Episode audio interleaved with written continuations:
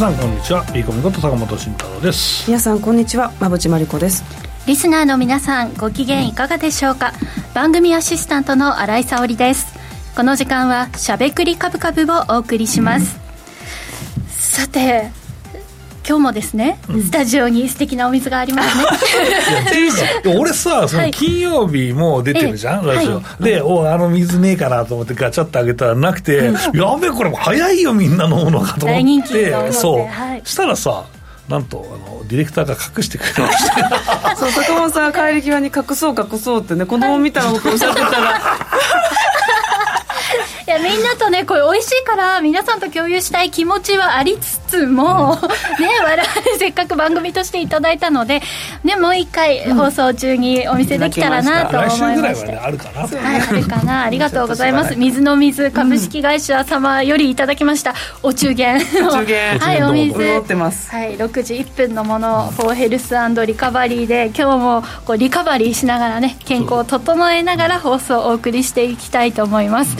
あの坂本さんと馬淵さんがね放送前にお水を開けて飲まれてああって違うなみたいなあの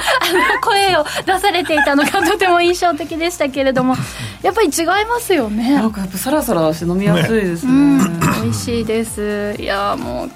今日も暑いですからね、うん、暑いね今日ね。暑いですね。暑いしなんかね、うんちょうど坂本さんと先ほど話してたんですが、涼しいところにいても外に出たら、うん、まあ、3分くらいはちょっと無双状態そうそうそう。だバリア的な音があるよね、はい、あれ何なんだろうね。ね続くんですけれども、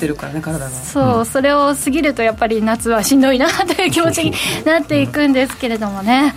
いやなかなかもう皆さん遅れて取っていらっしゃった方ももう夏休みは終わってる頃でしょうか？今あ夏休み？あ、はい、そうだね。意外ともうお盆休みは終わった感じがしますけどね、うん、もうちょっと抜け殻みたいな表情の方も街中に いらっしゃるんですけど。そうねコメントもねいただいてるけど、はい、コロナに感染された方がやっぱり結構増えているみたいですね最近は、ね、うん、うん、本当にあの今って多いのが高熱が出る方が多いんですか、ね、あみたいですね、うん、40度ですみたいな話で、しんどい、しんどいですね。やっぱり2回目かかりましたとかいう方も意外と最近出てるみたいで、はい。なんかね、あの病院の先生なんかももう増えていてとどまらなそうだみたいな、はい、意外とねニュースとか見てると出てこなくなってったっすね、うん、なんかコロナよりいまだにビッグモーターの話が多いんじゃないかみたいな、そんな話ですけど、はい。ね、ちょっとうまく付き合っていかないといけなくなってしまったなと思いますね、はい、コメントで感染されているというリスナーの方、あの感染してしまったので久しぶりにライブで見れていました、まあ、それはそれであの、はい、よかったかなと、はい、ここでお目にかかれて嬉しいですが早くね回復されるようにお祈りしております、うんはい、他のリスナーの皆さんもね、まあ、我々もですが気をつけてまいりましょう、元気にお送りしていきたいと思います。さてこの番組はラジオでの放送に加えて YouTube ライブでも同時配信をしています。ラジオ日経のしゃべくりカブカブの番組サイトからご覧いただけますのでぜひアクセスしてみてください。また坂本さんや馬淵さんへのご質問やメッセージなど皆さんからの YouTube へのコメントもお待ちしていますしゃべくりカブカブ番組 YouTube チャンネルへの登録も合わせてよろしくお願いします。それでは番組を進めていきましょう。この番組は岡三証券の提供ファンディーノの制作協力でお送りします。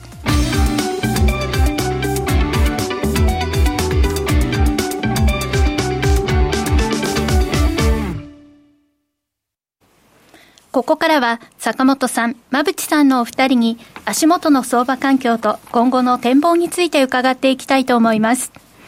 さて今日の東京株式市場は日経平均は続伸して引けました。前の日のアメリカ市場での NVIDIA の高決算を受け、東京市場でも半導体関連株を中心に買いが入り、指数を押し上げました。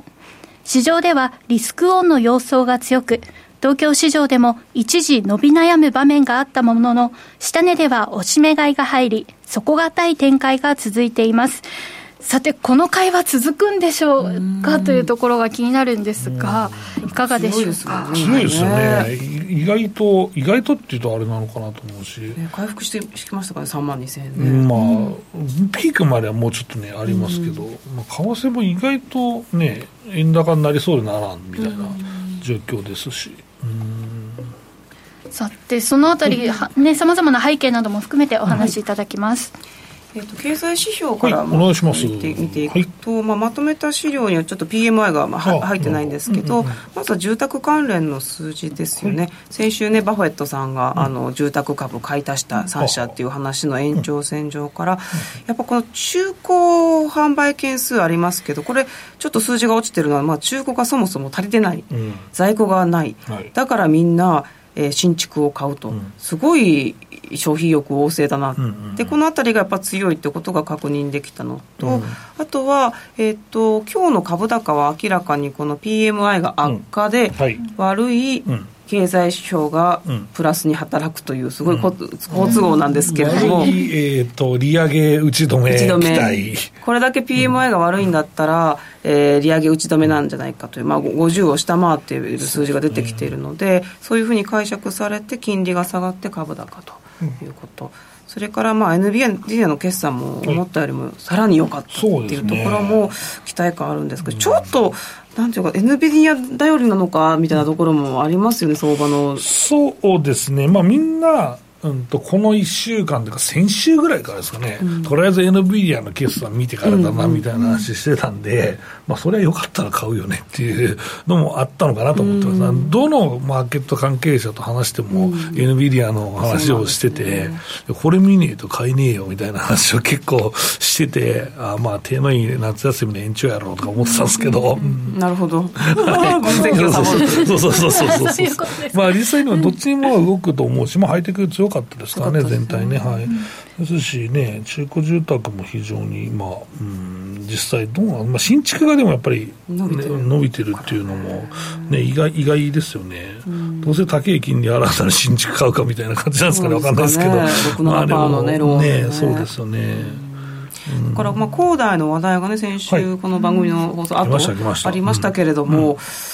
まあ、もう織り込み済み、ね、そうですね、まあ、チャプター11ではなかったというのも、うん、まあ、意外と、もう破綻だ、終わったとか、あとは某、某農業系銀行が大量に債券持ってんじゃないかみたいなツイートも、まあ、散見されましたけど、まあ、そんな大量には持ってないんじゃないかなと思いますし、まあ、実際、今回はまあ、11じゃなくて、えー、っていうことなので、15でしたっけ、15条の方ですね。あそうですね、はい、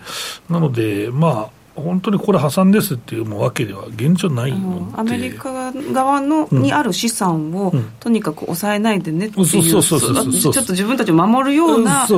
ものがああいう形の報道だったらちょっと誤解は招きますよね、はい、そのためには、えー、っとそれをやった理由としては、うん、まあ、あの債務の返済を、まあ、結構原理主義的にやらずに、うん、まあ、あのちょっと対話しながらですね、うん、えー、返済計画を立てましょうみたいなのに必要だろうというのがありますからね、はい、から中国のやり方ってちょっと面白いですよね、うん、明らかにもうあれ、だめなんだけれども、はい、ソフトランディングってまさになんかこういうことなのかなって思うようなやり方、はい、そうそうそう、ね、そうですね。はい。まあそのバックにどうせ政府がいるんだろうみたいな感じになってるから、うん、まあ投資家としてはね、まあ、あのいきなり0円かゼロってことはないですけど、まあ、それを本当に破産してしまって財,、うん、財産を分配しましょうみたいなほとんど返ってこないはずなので、うんうん、まあなんかそれよりはなっていうところろだと思うんですけどね、だから今のところあの動きだとそんなにじゃあ日本の不動産大丈夫かアメリカもダメなんじゃないかって声すごい個人投資家の方から質問を受けるんですけど、ね、まあ、そこまで心配しなくていいので、まあ、アメリカと日本経済の今の進捗状況を確認しながら投資判断をすればいいっていう感じですか、ね、そうでしょうね、まあ、よくあるその中国人が買ってる日本のタワーマンションが投げ売りされぞ的な人が何回もこう10年で何回目出現したんですかねみたいな。チャイナショックの時もそうだ。ろうみたいな話もあるし、コロナの時もそうでしょとかあるし、何回目かで発生してますけど、まあ、長い目に見ればやっぱりもっと景気悪化してきて、まあ、資産の処分というのはやらなきゃいけない状況が来る可能性やっぱあるんですけど、うん、まあなんか。ここまでは来てないということですよね、うん、持ち続けてない。一応僕も不動産絡みの方、みんな、お知り合いはたくさんいて、アンテナを張ってるんですけど、もう投げ売りとかそういうのは全然、うん、聞いてないないですね。これあんまりちょっと不安になったりとか踊らされないって大事かもしれないですよね。そうですね。はい。でまあ明日？ジャクソンホールなんで、はい、まあまあ皆さんの NVIDIA と一緒でジャクソンホールが終わるまでは判断が難しいっていう雰囲気なんで、まだまた何回忘れすび取っとるんですか？まあもうねいやでもとはいえジャクソンホールで、まあ、過去にはねやっぱね、それなりのあの、まあ、重大なね方向転換なり発言がクローズアップされた時期もありました去年がそうだった、ね、そう去年もそうだし、まあ、古くはもっとね昔もね、うん、ありましたし注目するのは分かるんですけど、まあ、確かに今回も、えー、そのまあ金利のについての、まあ、言及、僕はまあその米国の金利についての言及を、うん、意外長期金利についての言及が聞きたいなとは思ってるんですけど、でもやっぱりそれより皆さん、やっぱりそのあと利上げもう一回やりますかみたいな方向性ですよね、うん、まあ、そちらの方をまを注視していて、そういう発言が出ればですね、えー、まあ多分もうまだ利上げしなきゃいけないという話が出てくれば、まあ、また米金利上昇になって、円安になってっていう流れかなと思うんですけど。まあ、それ見ないと買えないよねっていう人がもういるのも分かるんだけどね。うん、うん。一旦 NVIDIA を見て安心してじゃあ次は明日までもうお休みかな、みたいな感じですね、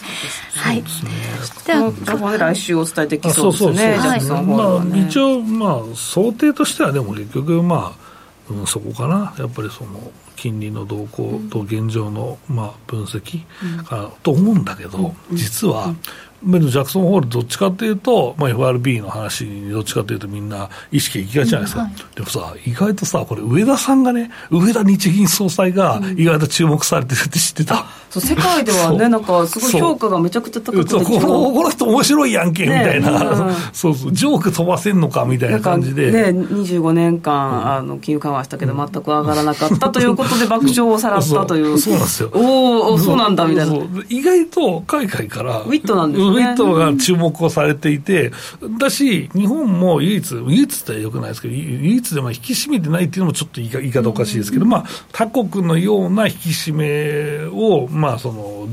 推進している感は日本はないので、ね、だから、そこのアクセル踏むのかどうかっていうのは、意外と日本の方が注目度が高いんじゃないかっていうのはありますよね、はい、思ったほどにあのパウエルさんじゃなくて、皆さんの報道がこの後増えるかもしれない、そうそうそう、だから世界は実はそうかもしれない、日本はだから、あのこのバーレさんの話、アメリカどうでしたみたいなのが並ぶかもしれないけど、意外ともうトップニュース、経済のトップニュースではある上だみたいな話かもしれないですからね、これは、はい、ちょっと来週楽しみですね。楽しみですね、そのあたりの解説、楽しみにしております。では、変わって日本の話題に参ります。はいえー、日本は、えっと、CPI が出ました。えー、っと、全体は、まあ、3.3%で維持と。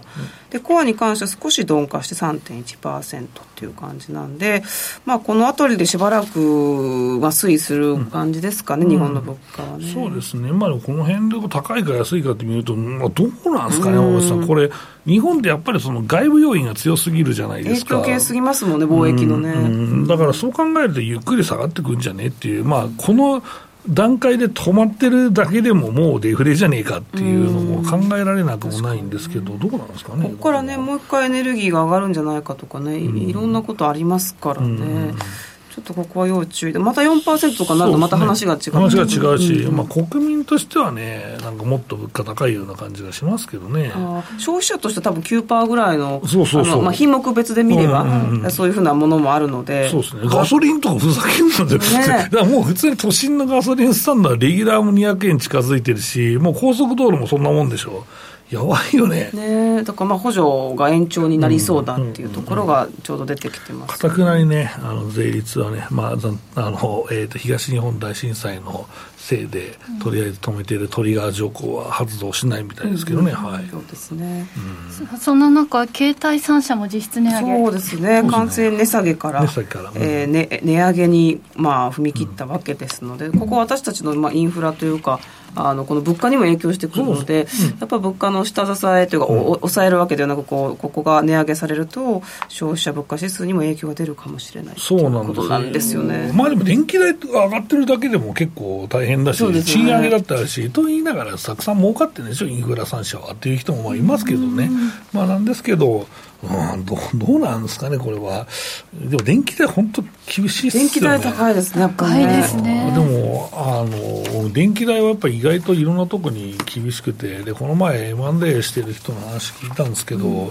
あのね、今やってる案件が、まあ、どこってのは当然ないですけど、その老人ホームやってんだよね。でそれで、まあ、代表見てて、電気代の値上げでとんでもなく利益が削られててっていう話をしていて、確かに24時間確かについてるじゃないですか。保育園だとさ、深夜とかついてないじゃないですか。だからやっぱりそその老人ホームとかの方が、うん、電気代の高騰の影響って受けるんだなとか思ったりもしますけどね。はい。いやもういろんなところに波及してきますが、うんね、この携帯料金の値上げで、まあ、消費に、ね、影響が出なくはないですよねうんそう携帯料金は、そうね、でもこれって、やっぱりその、僕はいつもこの話をするとなんか反発してる人がいたんですけど、でもまあ菅さんの考え方って、そのまあ、携帯電話料金を下げましょうっていうのは、すごく国として意味があったと思っていて、でやっぱりその固定費じゃないですか、だからその賃金が伸びない中、固定費を減らして開放してあげることで、他の余力が出るわけ、の人が増えるわけじゃないですか、だから、この政策ってすごく僕は、ちょっとまあ私企業に手突っ込むなっていう人いるかもしれないですけど、でもまあ認可強化業務なんで、正しいことしたなと僕は思ってるんだけど、うん、だそれはそれで一定の効果はね、少なくともあったと思いますよね。そのあたり剥がしていってしまうのがもったいない気もしますけれど。も、あとは安いプランには一応まだ移行はできるんで、最安じゃない方は、その辺を探って防衛していただければなとは思いますね。そうですね。投資も防衛策としてね、考えていきたいなと思うところです。さて、ここまでは坂本さん、馬淵さんのお二人に足元の相場環境と今後の展望について伺いました。続いてはこちらのコーナーです。坂本慎太郎のマーケットアカデミ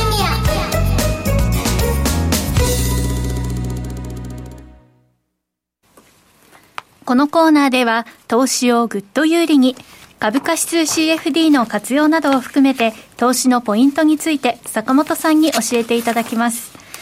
さあちょっと戻ってきましたね、うん、このショートを取っているという立場から見ると。そうですね、はい、まあ、方向性がまあ出ないなとは いうところなんですけど、まあ、ただ利益が出てるんでね、まあ、先週ぐらいだったら意外と結構下がったから、これもう一本届くんじゃねえとか、あとはもう配当をね、実際まあ、あの、もら、払わないから 3, 3万500円で戻しますみたいな人がまあいたりしてですね、まあ結局行かなかったんですけど、まあでもこの膠着感見て1回じゃいかないだろうなと僕はまあ思ってまして、まあただ、ただね、日本のその株価、ファンダメンタルが弱いかっていうと、別にそうじゃないし、で米国の景気も、まあ、PMI も悪かったんですけど、まあ、そこまで心配なほどやばいかっていうと、まあ、ソフトランディングっていうその、まあ、メインシナリオは変わらないと思ってるので、だからまあ心配してもしょうがねえじゃねえかっていうところだし、まあ、下振れを誘うような要因っていうのは、まだ意外とないのかなと思ったりもするんですよね、うん、なので、今、ニューヨークダウの売りなどはおっしゃっていない、うん、ということですね、そうもそうですし、まあ、日本もまあ高いところだから、まあ、ショートを保ってますけど、ここからショートですかという、意外とこれはちょっとねっていう、分からんよねっていう話にはなるかなとは思うんですよね。うんで、まあ、外国人投資家動向もですね、今週、まあ、先週か、分がさっき出てましたけど、めちゃめちゃ、えー、現物はね、売り越しがまあ進んでいるような状況でしたので、えー、7000億以上だったかな、まあ、売り越しがこう出てるんですよね。だから意外と日本株、決算が終わって見切り売りが来たんじゃねえかっていう形なのかなと思います。はい。だからそこも意外とちょっとなんかうん一服推にしたかもしれないみたいなところはありますね、うん、外国円投資家7400億円、えー、超のですね、えー、売り越しに、えー、現物株になってますんで、うん、いやまあ、株価はそこまで下がってないものの、やっぱり決算を見て、うん、まあ、売ったのかなっていう、うん、逆に思ったほど情報修正してなかったねっていうのもあったのかなと思ったりしますけどね。はい結構でもグロースの方が悲惨でした、ね、そうグロースはもっと悲惨です、ね、グロースはそこは関係ないですね期間のそうですね。意外とグロース持ってるのは少ないと思うんですけど、うん、ただグロプライムの中でも PR が高いとグロースっぽい株が意外と弱かったりして、それは、えっと、もともとグロースが弱いからなのか、金利なのかって、両方多分あると思うんですけど、うん、やっぱりグロース非常に弱くて、まあ困ってる人多いだろうなと思うし、うん、グロース株意外とやっぱり厳しいなというのは。ありますね、まあ、なかなかお金が回ってこないって、まあ、お金が回ってきただけで上がるのかっていう、まあ、そういう市場だったんですけど、今まで、でもやっぱり、馬内さんおっしゃった通り、外病院の金利高はかなりグロス厳しくて、なんでじゃあ、米国だけ、えー、の金利、米国って、日本は金利そんな上がってないので、そんな。えー、グロースがあかんのですかって言うんですけど、ね、まあでも、うん、将来利上げするからですよみたいな、多分多分そのコメントで済ませてしまってる人いるんですけど、まあ、でもやっぱりその投資家も、うん、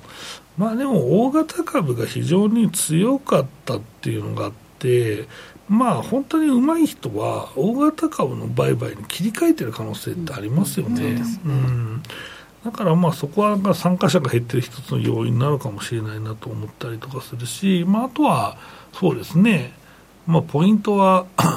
えっとまあ IPO 秋以降の IPO だっていう人もいますけど、ま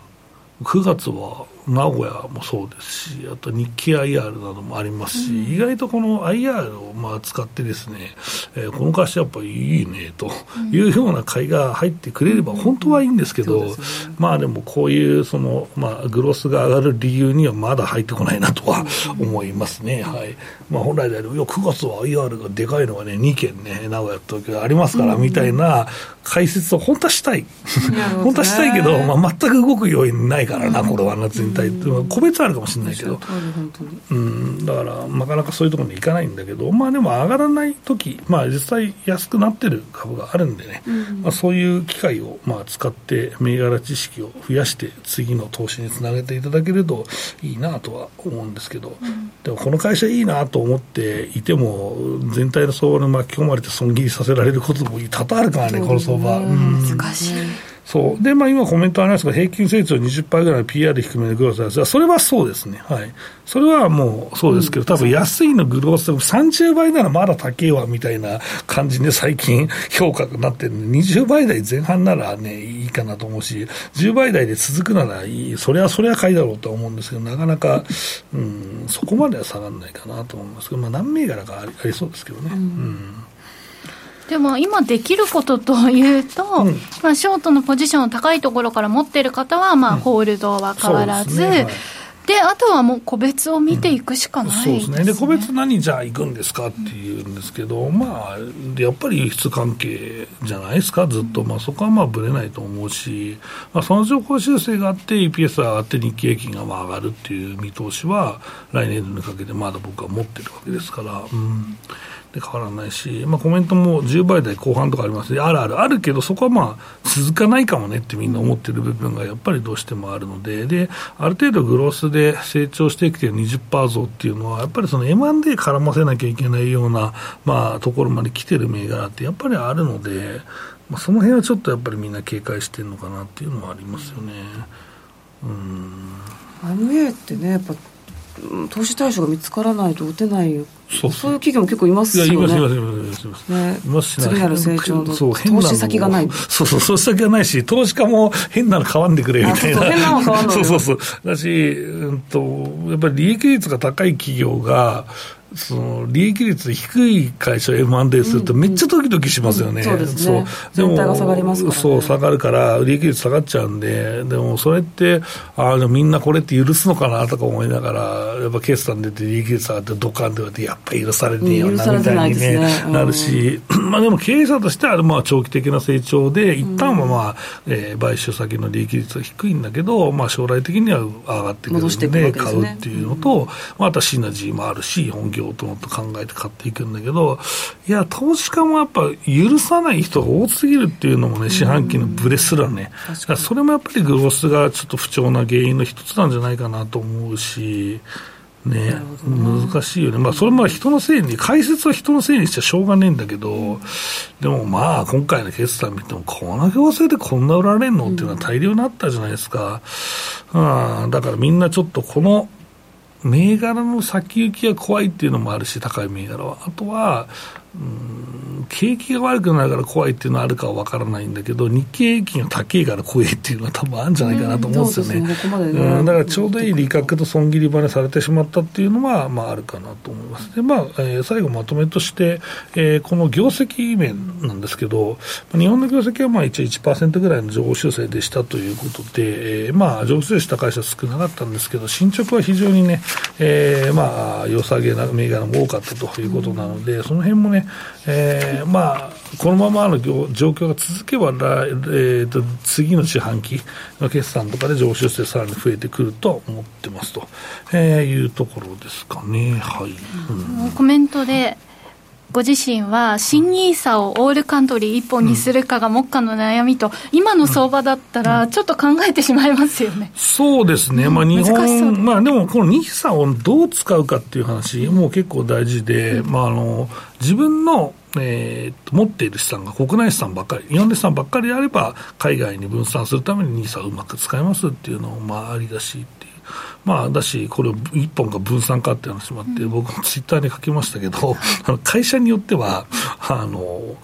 100円から NISA 積み立て投資できるとか、で積み立て NISA120 万だから月10万じゃないですか、だから月10万円を、えー、100円の、えー、その、まあ、拠出で、えー、積み立てで、えー、1000銘柄買えるんだよ、10万だったら。ああ、な、1000銘になりますけど。100かける1000で10、10、そうそう、そうそう、作業が。10万割る100でそう1000なんだよ。それが可能なんですね。だってそれ積み立てって一回ピチってやって、1000、1000何千回がクリックするれば、それがもうカチッて決まるわけで、はい、で、なんか絶対そういう人がなんかネタでやってますみたいなのが出てくると思うんだけど、分散、そんだけ分散すると意味ねえわなと思うんですけど。それって利益は出るんですか？ど、どこが誰が、その個人、買った人が。はい、いや、それは全体がまあうまく、まあ、当然さ、その株式と債券の方と逆にいっちゃうかもしれないけど、まあ、株式の方が数が多いだろうから、株が上がればプラスいくんじゃねえみたいなところはあったりしますけどね。皆さん手、ETF だね。そうそう、自分で勝手に ETF。しかもそれをなんか、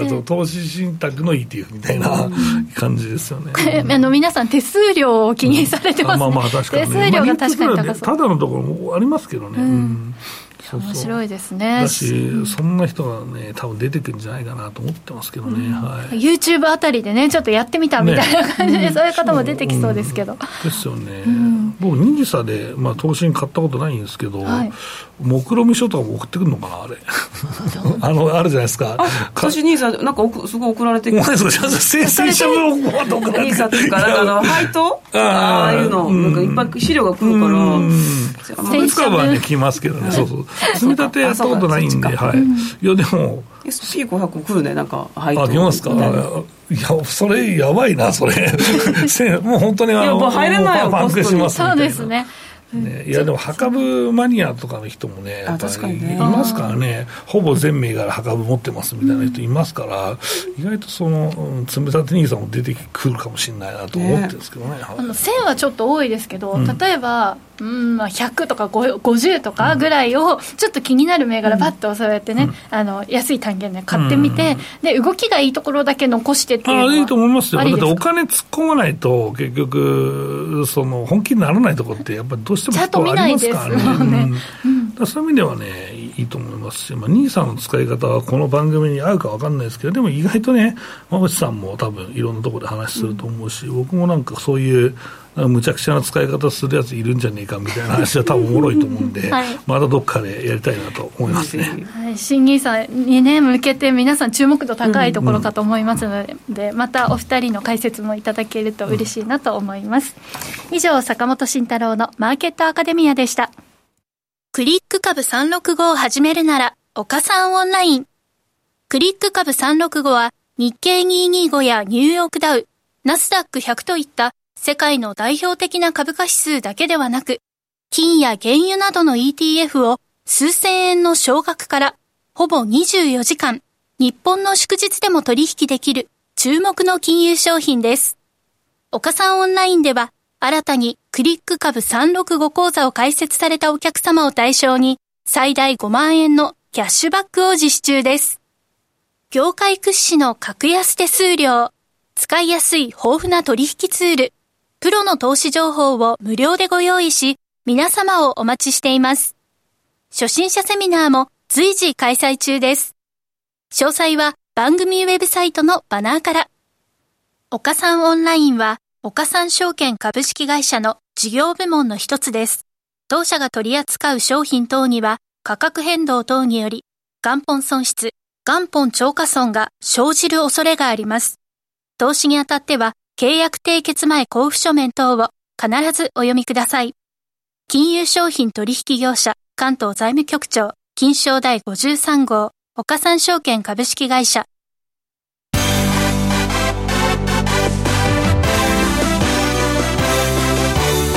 馬淵真理子の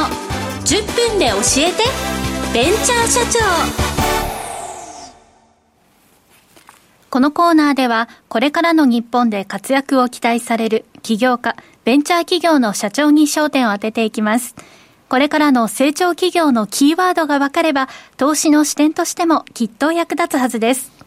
今日は株式投資型クラウドファンディング最大手のファンディーノで紹介しているベンチャー企業、株式会社テラ代表取締役東光弘さんとお電話がつながっています。それではここからは馬淵さんよろしくお願いします。はい、よろしくお願いします。東さんよろしくお願いします。よろしくお願いします。えー、東さんは17歳から環境問題に関心があって、環境に関わるお仕事を続けていらっしゃいます。地域おこし、有機農業、ソーラーシェアリングの、まあ、地域モデルを今確立されていて、このビジネスに対して、まあ、賞もたくさん受賞されています。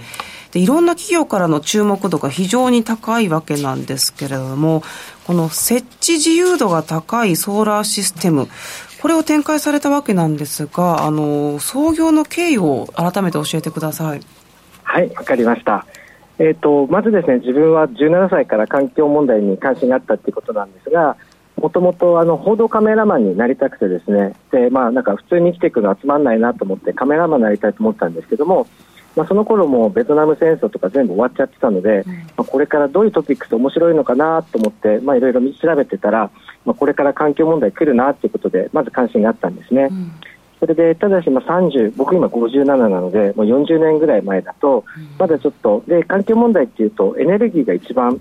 なんて環境を破壊してるんでそれやりたいと思ったんですけども当時はそれまだできなかったので、うん、まあ、先進事例のドイツとか見てみると、まあ、食べ物を通じてすごい環境が広まってたので、まあ、とりあえず20年ぐらいですね20代前半から、うん、えー、40過ぎまでは、まあ、有機農産物の流通やってたんですけども。うん。それでまあ2011年に東日本大震災があって、まあ、あの原子力事故のですね影響で僕らの生産者さんも結構廃業に追い込まれちゃって、まあ、これからこうエネルギーと、まあ、その食べ物の問題同時に解決できることないかなと思って悶々と悩んでたところに、まあ、このソーラーシェングを考えた長嶋明先生に出会いまして、あこれならいけるなということで9年前に、まあ、兄弟会社の市民エネルギー市場っていうのを創業しまして。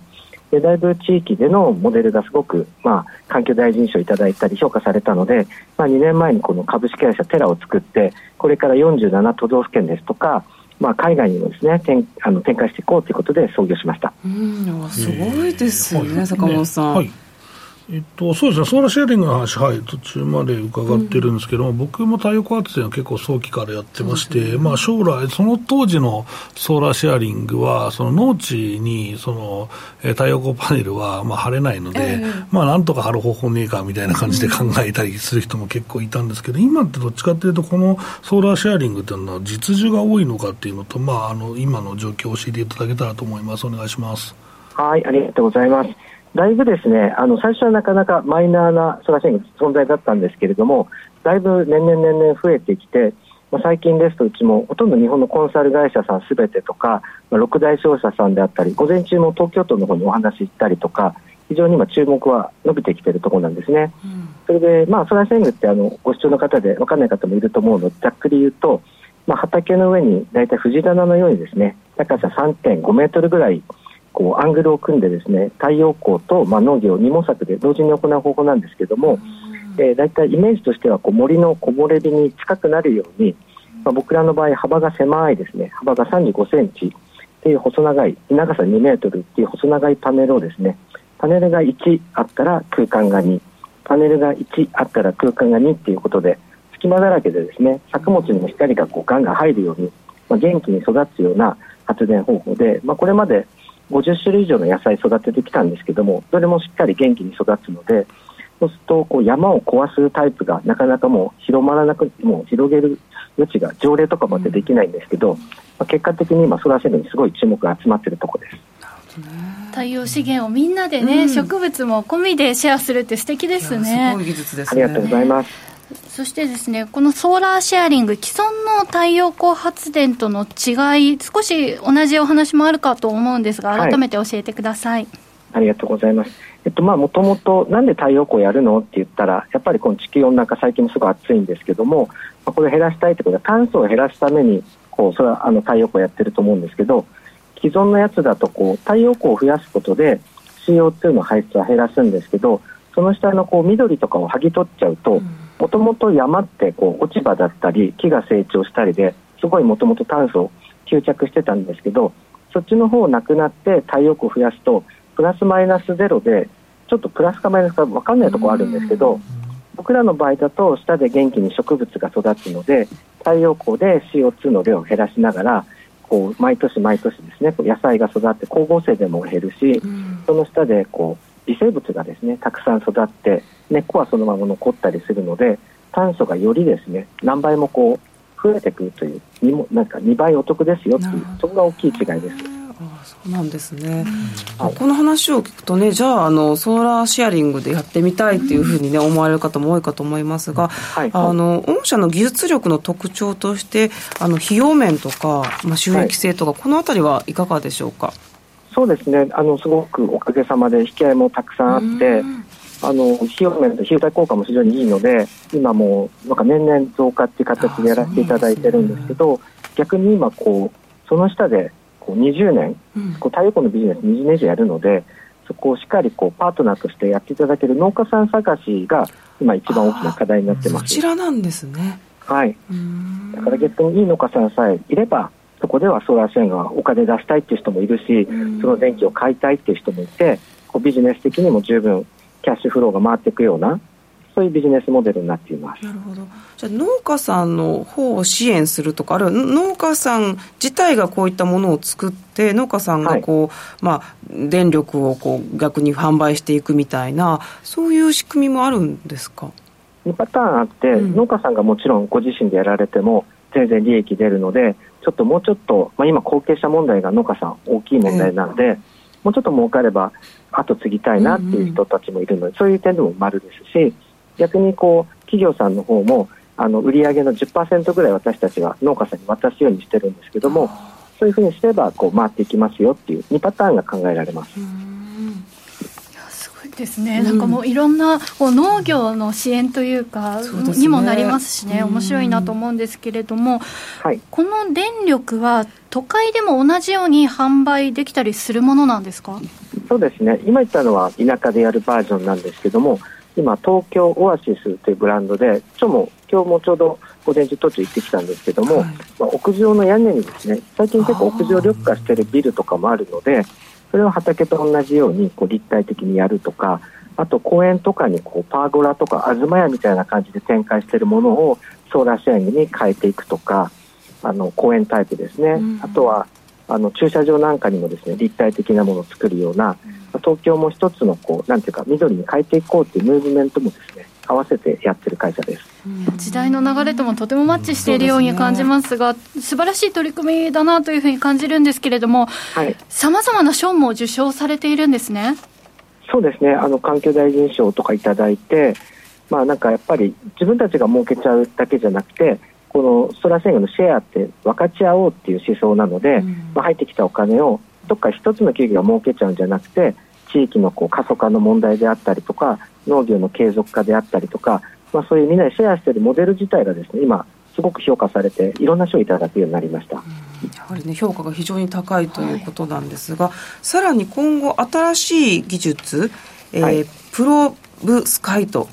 ペロブスカイト。あペロブスカイト。そうですこれ株式市場でも結構話題になってる、うん、あの、ね、仕組みなんですけどもこれの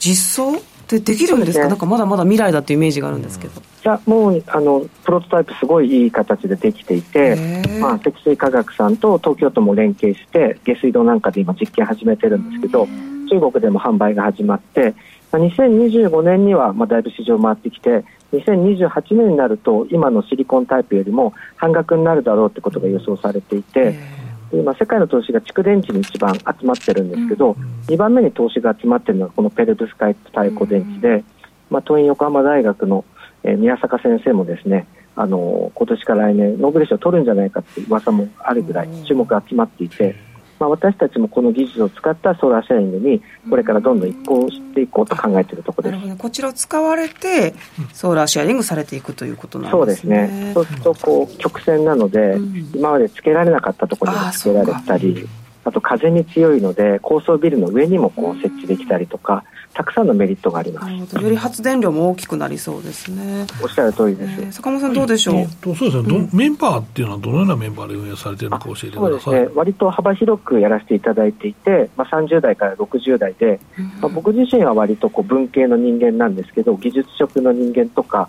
まあ、ファイナンスの人間とかあと農業にすごく詳しい人間とか、まあ、すごく幅広いみんなでですね、あの新しいこうなんですかセクションなので、みんなで知恵を合わせながら頑張っているところです。非常に魅力的な組織ですよね、で今後の展開はどういったことを考えていらっしゃいますか？そうですね、47都道府県に健全なソラーシェアを広めることはもちろんなんですけども、うん、まあ、現在、ベトナムですとか、セネガルですとか、あとエジプトですとか、アフガニスタンとか、うん、まあ、そういう砂漠であったりで困っているところ、まあ、そこにこのソラーシェアを作って電気を起こすと、空気中からですね水を取り出す機械があって、それで砂漠緑化をして作物を作る。エネルギーも取って水も取って食べ物も取って雇用も取る。それでこう社会の問題を解決することで、まあ、紛争を減らしていこうというような、まあ、そういうプロジェクトも動き始めているところです。素晴らしいですね。素晴らしいですね。この事業また何か進捗がありましたらね、うん、番組お越しいただきたいなと、はい、はい、思います。頑張ります。よろしくお願いしますということで東さんここまで素敵なお話をありがとうございました、はい、ありがとうございました。以上。以上馬淵真理子の10分で教えてベンチャー社長でした。次回もお楽しみに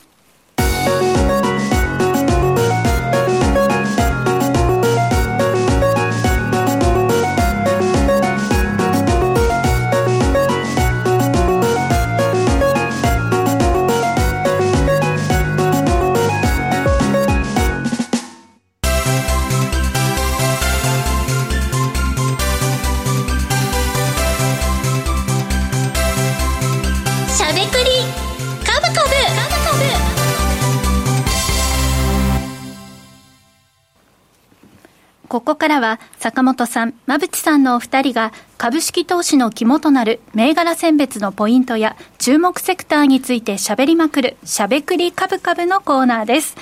さて、よろしくお願いいたします。ちょっと読みにくい相場ですけれども。そうですね。った方がいいのかな？はい。まあそんな中でお二人の目線を今日も教えていただきたいんですが、坂本さんの注目セクターなど、うん、そうですね、僕はまあ自動車関連はやっぱり業績がいいので、まあ、その辺はもうちょっと見たいなと思います。で今日振り返り銘柄もあるんですよね。あそうまあ、振り返り銘柄はまあ先週と同じかなというところですけど、はい、はいということで、まあ、大注目銘柄ということになりますね。はい。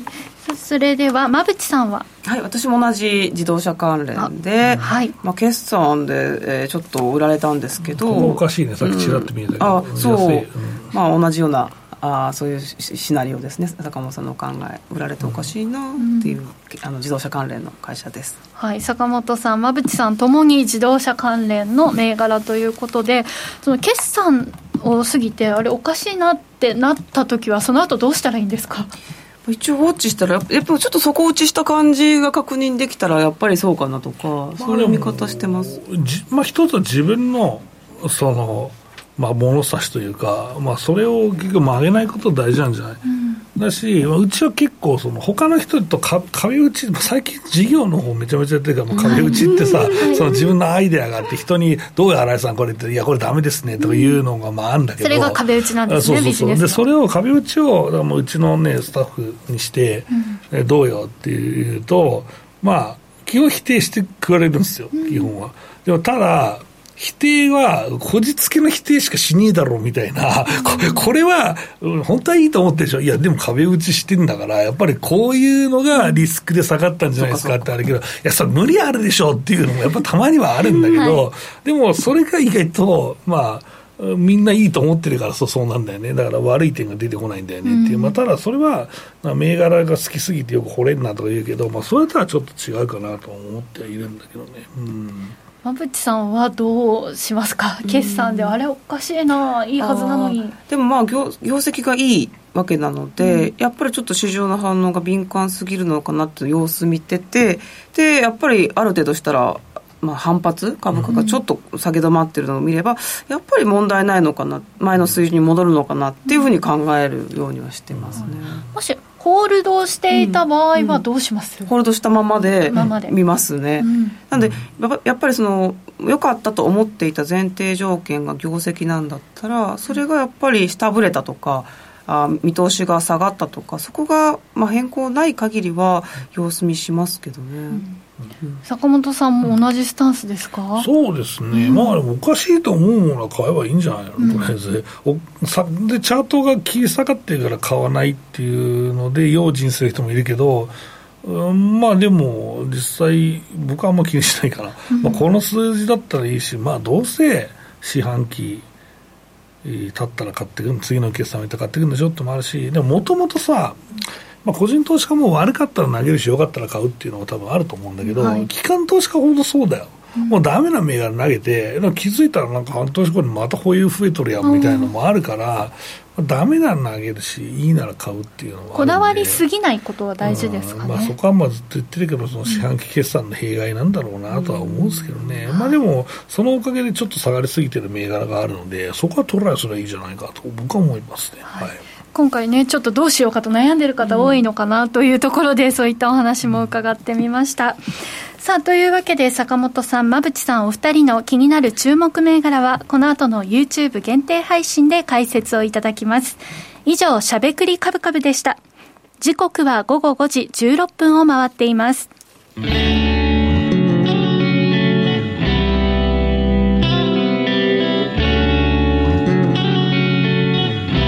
しゃべくり。カブカブ。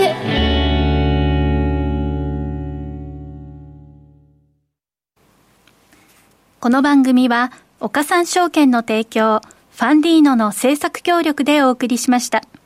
株式 FX をはじめ不動産クラウドファンディングなど投資商品はすべて元本が保証されるものではなくリスクを伴うものです。投資の最終決定はご自身の判断で行ってください。さあ、ということで、今週もね、あっという間にお別れの時間が近づいてまいりました。えこの番組では、リスナーの皆さんからのご質問やコメントをお待ちしております。今日もたくさんのコメントいただいております。ありがとうございました。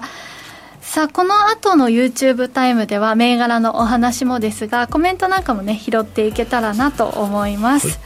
いやソーラーシェアリング坂本さん気になりますよね、ね、やってみたいですか、うん、いやまあ 一応検討めっちゃした。あ、うん、そうですか。じゃ下でニワトリサンバがあって認められる人もいたりしてもう農業委員会ごとに違うなと思いましたみたいな。いろいろいろいろ闇も深いこれは。昔はね今はちゃんと使ってるけど、うん、実需でいいですね。下で何が育つんだろう、ね、そうですよね、はい、気になりますね、うん、確かに動物も生きていくことができるんだったら、うん、それこそ地球のねなんか資源というか、うん、みんなでシェアしている感じとっても素敵な取り組みに感じました。え今後もウォッチしていきたいと思います。しゃべくりカブカブラジオの前の皆さんとはそろそろお別れのお時間です。また来週お耳にかかりましょう。この後は YouTube ライブでの延長配信です。引き続きお楽しみください